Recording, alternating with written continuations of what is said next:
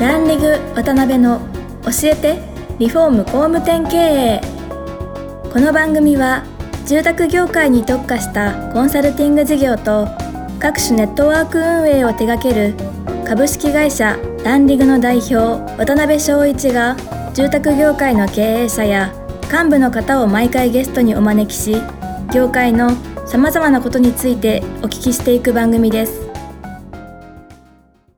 はい、えー、皆さんこんにちは。今週も始まりましたランリング渡辺の教えてリフォーム工務店系パーソナリティの渡辺翔一です、えー、今回もですね、えー、ライフデザインカバヤ株式会社代表の久保田社長にお越しいただいてます。今回最終回よろしくお願いいたします。よろしくお願いします、はい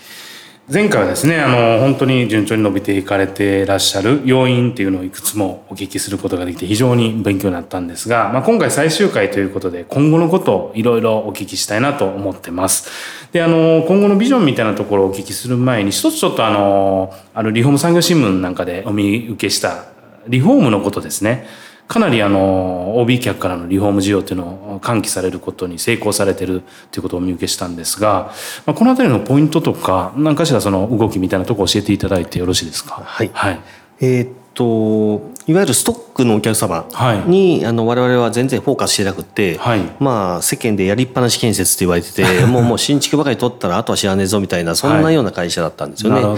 い、でまあ寮の責任者にもなったんですけど、うん、今から7年8年前か。でまあそれじゃダメよなって話になって。うんまあ、リフォームの責任者になったからっていうわけじゃないんですけど、はい、やっぱりストックのお客様とこうつながりをあのやっぱりなくなるっていうのは非常に寂しいことでせっかく縁あって家を建ってくれたのにつながってないっていうのは、うん、ということで、えー、全島をあのテルコールをしだしたんですね。まあ、やっぱりあのさっき言ったようにあの今までやりっぱなしでやってたんで、うん、何なんで今更電話してくるんだお前って、仕事欲しいのかみたいな感じで初めはあやっぱりあんまり相手にされないというか、まあ、で、ね。うん、まあ、日頃の不満とかもぶつけられて、うん。はい、まあ、裁判までなったようなお客様もいやネタを起こすということをやってしまって、はいはい、だけどもまあそういうことそういうこと我慢強く1年2年やってたら、うん、やっぱりええやって家を建ってうちのも信用してくれたお客様ですから、はい、あのまあリフォームもまあよそでやるよりカバーでやる方が安心だよなって話になって、それはやっぱり徐々に増えていったんですよね。やっぱりこのストックのお客様とつながるっていうのは非常に大事なことで、はい、えー、それがあってまあ、あの拠点も広がりリフォームの人員も増やしていって、うんはい、まあ、7年8年前は6億だったえー、売上が今期は13億か。一時瞬間風速でねちょっとあの西日本豪雨があって、はい、あの本当あの被災した方には本当失礼な言い方なんですけど、うん、やっぱりあのそこで一気にちょっとリフォームの仕事をいただいて、はい、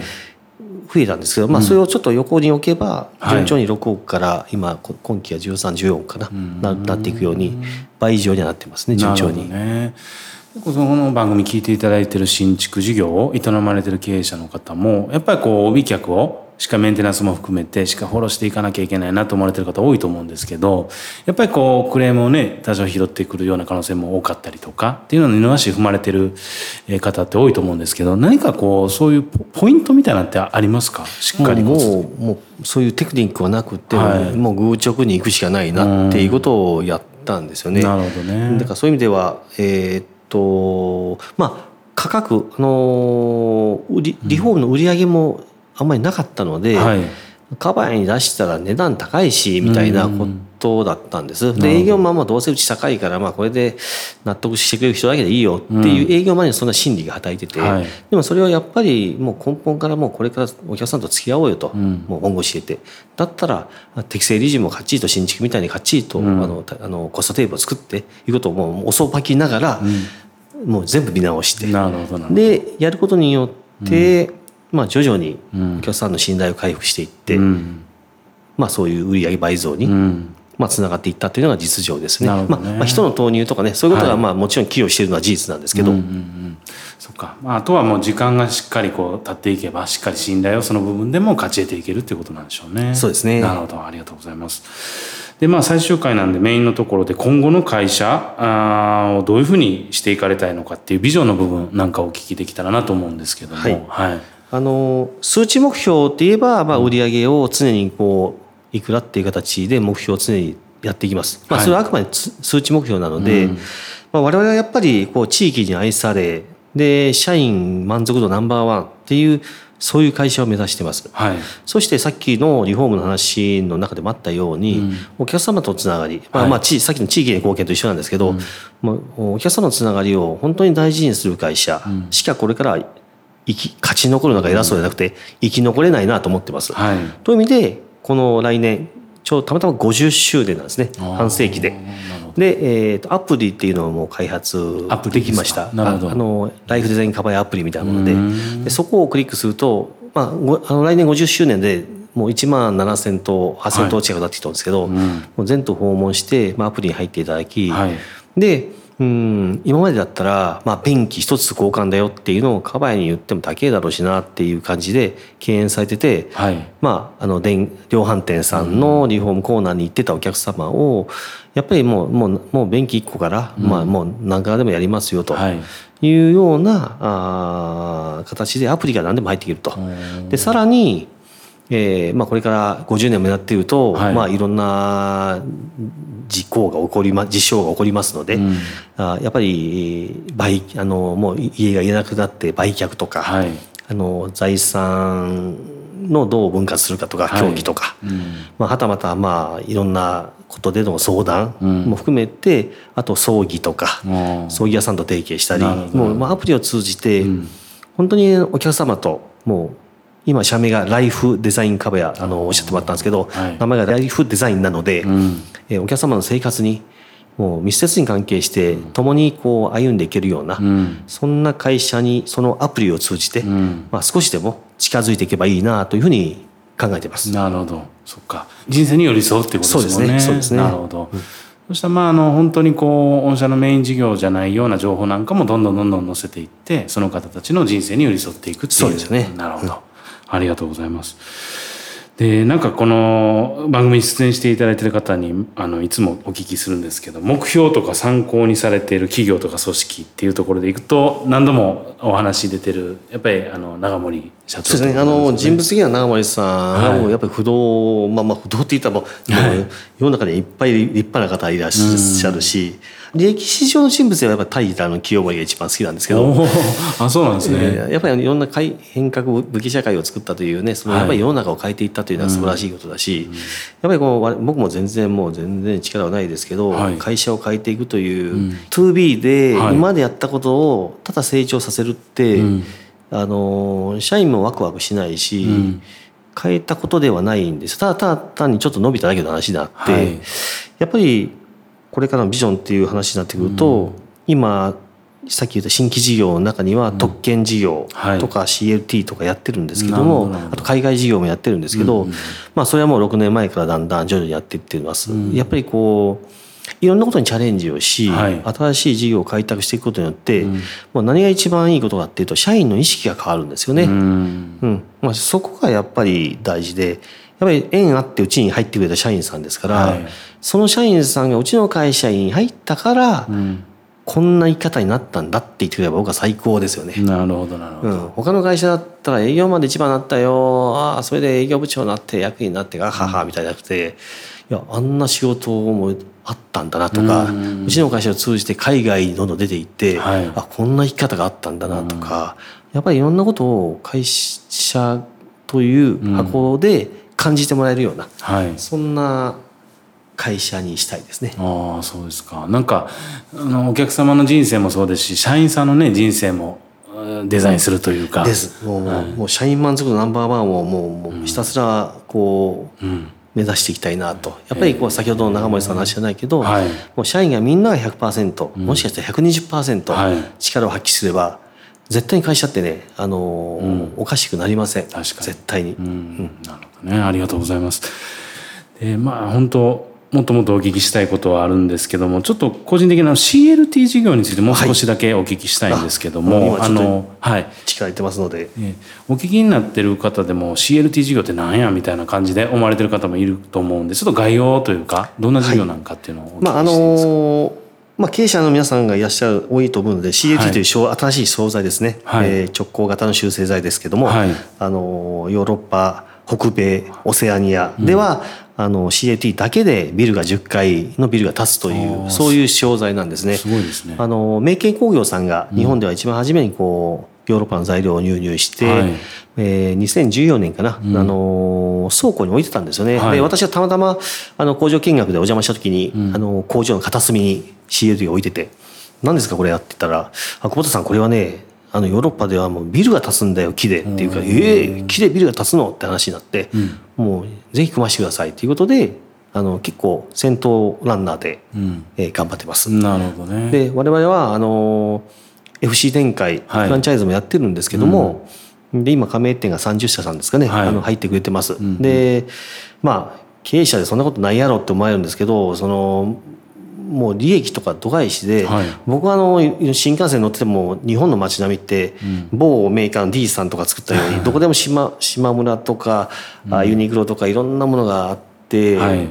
なんか街がどの街に行っても同じような風景が多くて、うん、でなくってやっぱり日本って森林に島国であの木が豊富にある海、うん、国で。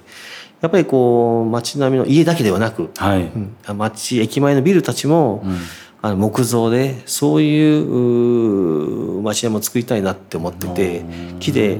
キャッチフレーズで木で、ま、日本の街並みを変えていくみたいなことも書いてるんですけど。だけど確かにいいですよねそういうので。いろんな個性のある建物がね。ね木で。昔江戸時代とかねあのど泥棒っていうと言い方せんですけど、うん、あの隣から隣にずっとこう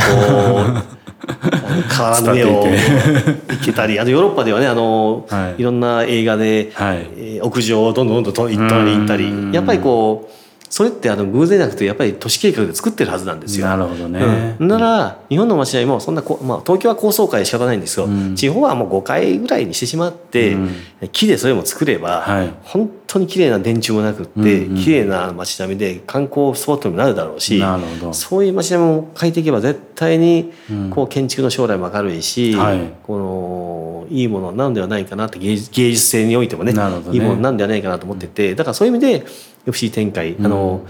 岡山でうちだけが頑張っても仕方ないので、はい、まあ、この指止まりじゃないですけど、うん、各都道府県の有力な会社さんと組んで、はい、あの木で、まあ、CAT だけじゃなくてね、うんうん、木で街並みを変えていきたいなという大それた目標を持って頑張ってます。あの FC に加盟されたいっていう企業さんっていうのはどういう属性であったりどういう思いを持たれた企業さんであればあのまあ入ってまあ、メリットがあるというか嬉しいというか。あの、はい、まあ住宅業界とゼネコン業界と同じ建築なんですけど、はい、いて非になるもんだと思うんですよね。で、ねうん、今入ってるのは、えーと、ゼネコンさんも入っていくんですよ。はい今までコンクリートと鉄骨ばかりやってたところが、うん、まあ、これから公共工事も減るし、はい、民間企業も減るし住宅に行きたいんだとか木でビルを作りたいんだとか、はい、あとまた住宅会社は、まあ、あのこれからゼネコン業に入っていきたいんだけど、うん、でもなうち木造大工しかいないしなっていうところで、うん、あの CUT でビルできるのっていう問い合わせがやっぱあるんですよね。ですからまあどっちの両面からも来てるので、もう属性的にはもうどちらでもオープンで、まあ、ただあのねあのうどん屋さんとかが果たしてできるかというと、はい、なかなかそれは難しいと思うので、うん、えー、まあ、建設業にまつわる人がいれば、はい、もう全然誰でもできるかなと思うんですね。でうちのもあの社員大工先ほどの第1回目で言わしてもらったんですけど、はい、僕も大工さんになりたかって、うん、でうちも社員大工を7年前からずっと定期的に採用してても20人超えてきてるんですけど、あとベトナムで社員大工を養成してます。でそういう意味でもし、えー、木造の大工がいないんだよなっていう方に対しては建て方とか我々が派遣するわけですね。大工を、はい、だから形は作るわけですよ。うんですからその後の工事だったらうち大工いるんだけどなみたいな人たちも、あの全然あの建物が完成するのであとまあ確認申請とかそういうことも全部お手伝いするので、うん、まあ、そういう意味では FC に入ればあのまあけまあ、さっきも言ったようにうどん屋さんラーメン屋さんって難しいですけど、うん、あの建設業に入ってる方だったらまあ大概なんとかなるような環境は作ります。なるほどまあ、顧客に対しての差別化にも非常になる商材ということですね。すねありがとうございます。では、ちょっと最後にですね、あの、日本有料ビルダー普及協会、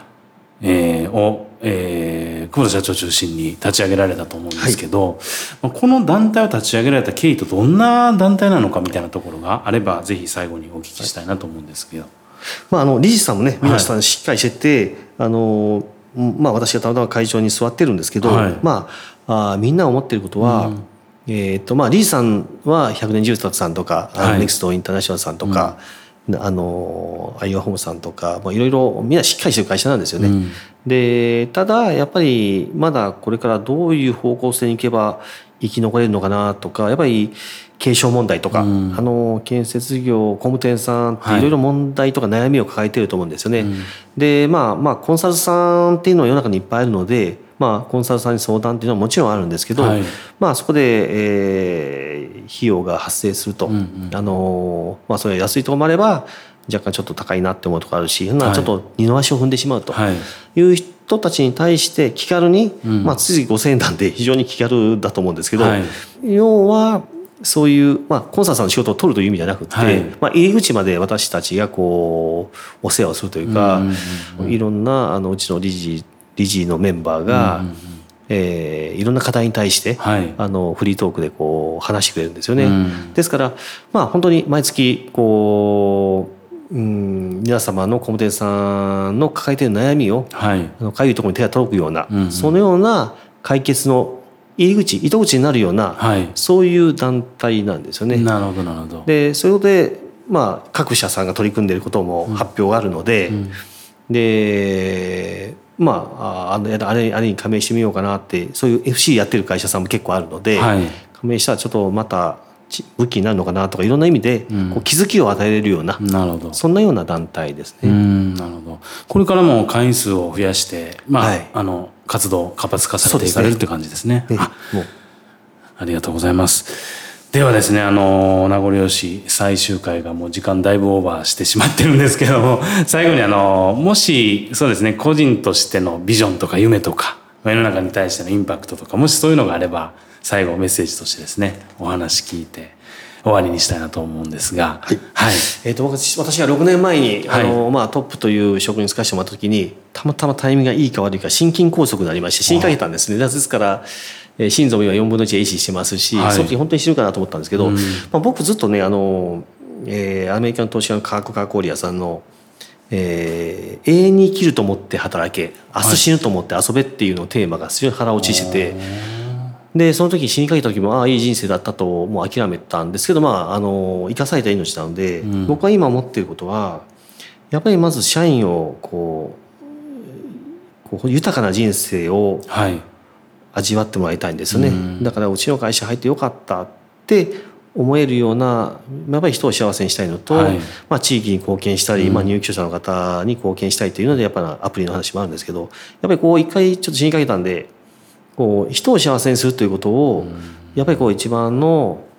あまあ、目的。目的みたいな形に今はしてます。ですからそんなねあの88箇所巡りが 僕のライフワークなんですけど、はい、別に僧侶とかそんなあの、えー、できた人間でも何でもなくって、はい、でも、まあ、僕のできることで今の人生とかで経験から貢献できるようなこと。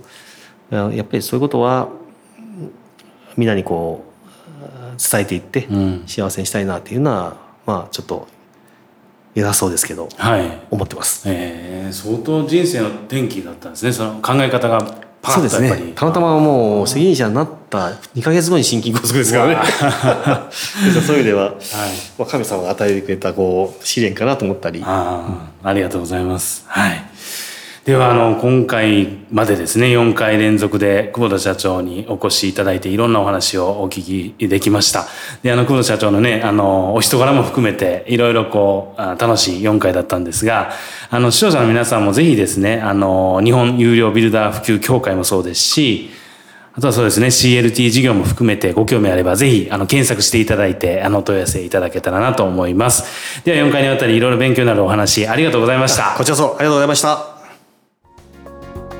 今回もランリグ渡辺の教えてリフォーム工務店経営をお聞きいただきありがとうございました。番組では渡辺やゲストの方へのご質問やご意見ご感想を募集しています。ウェブサイトランリグにあるお問い合わせフォームよりお申し込みください。お待ちしています。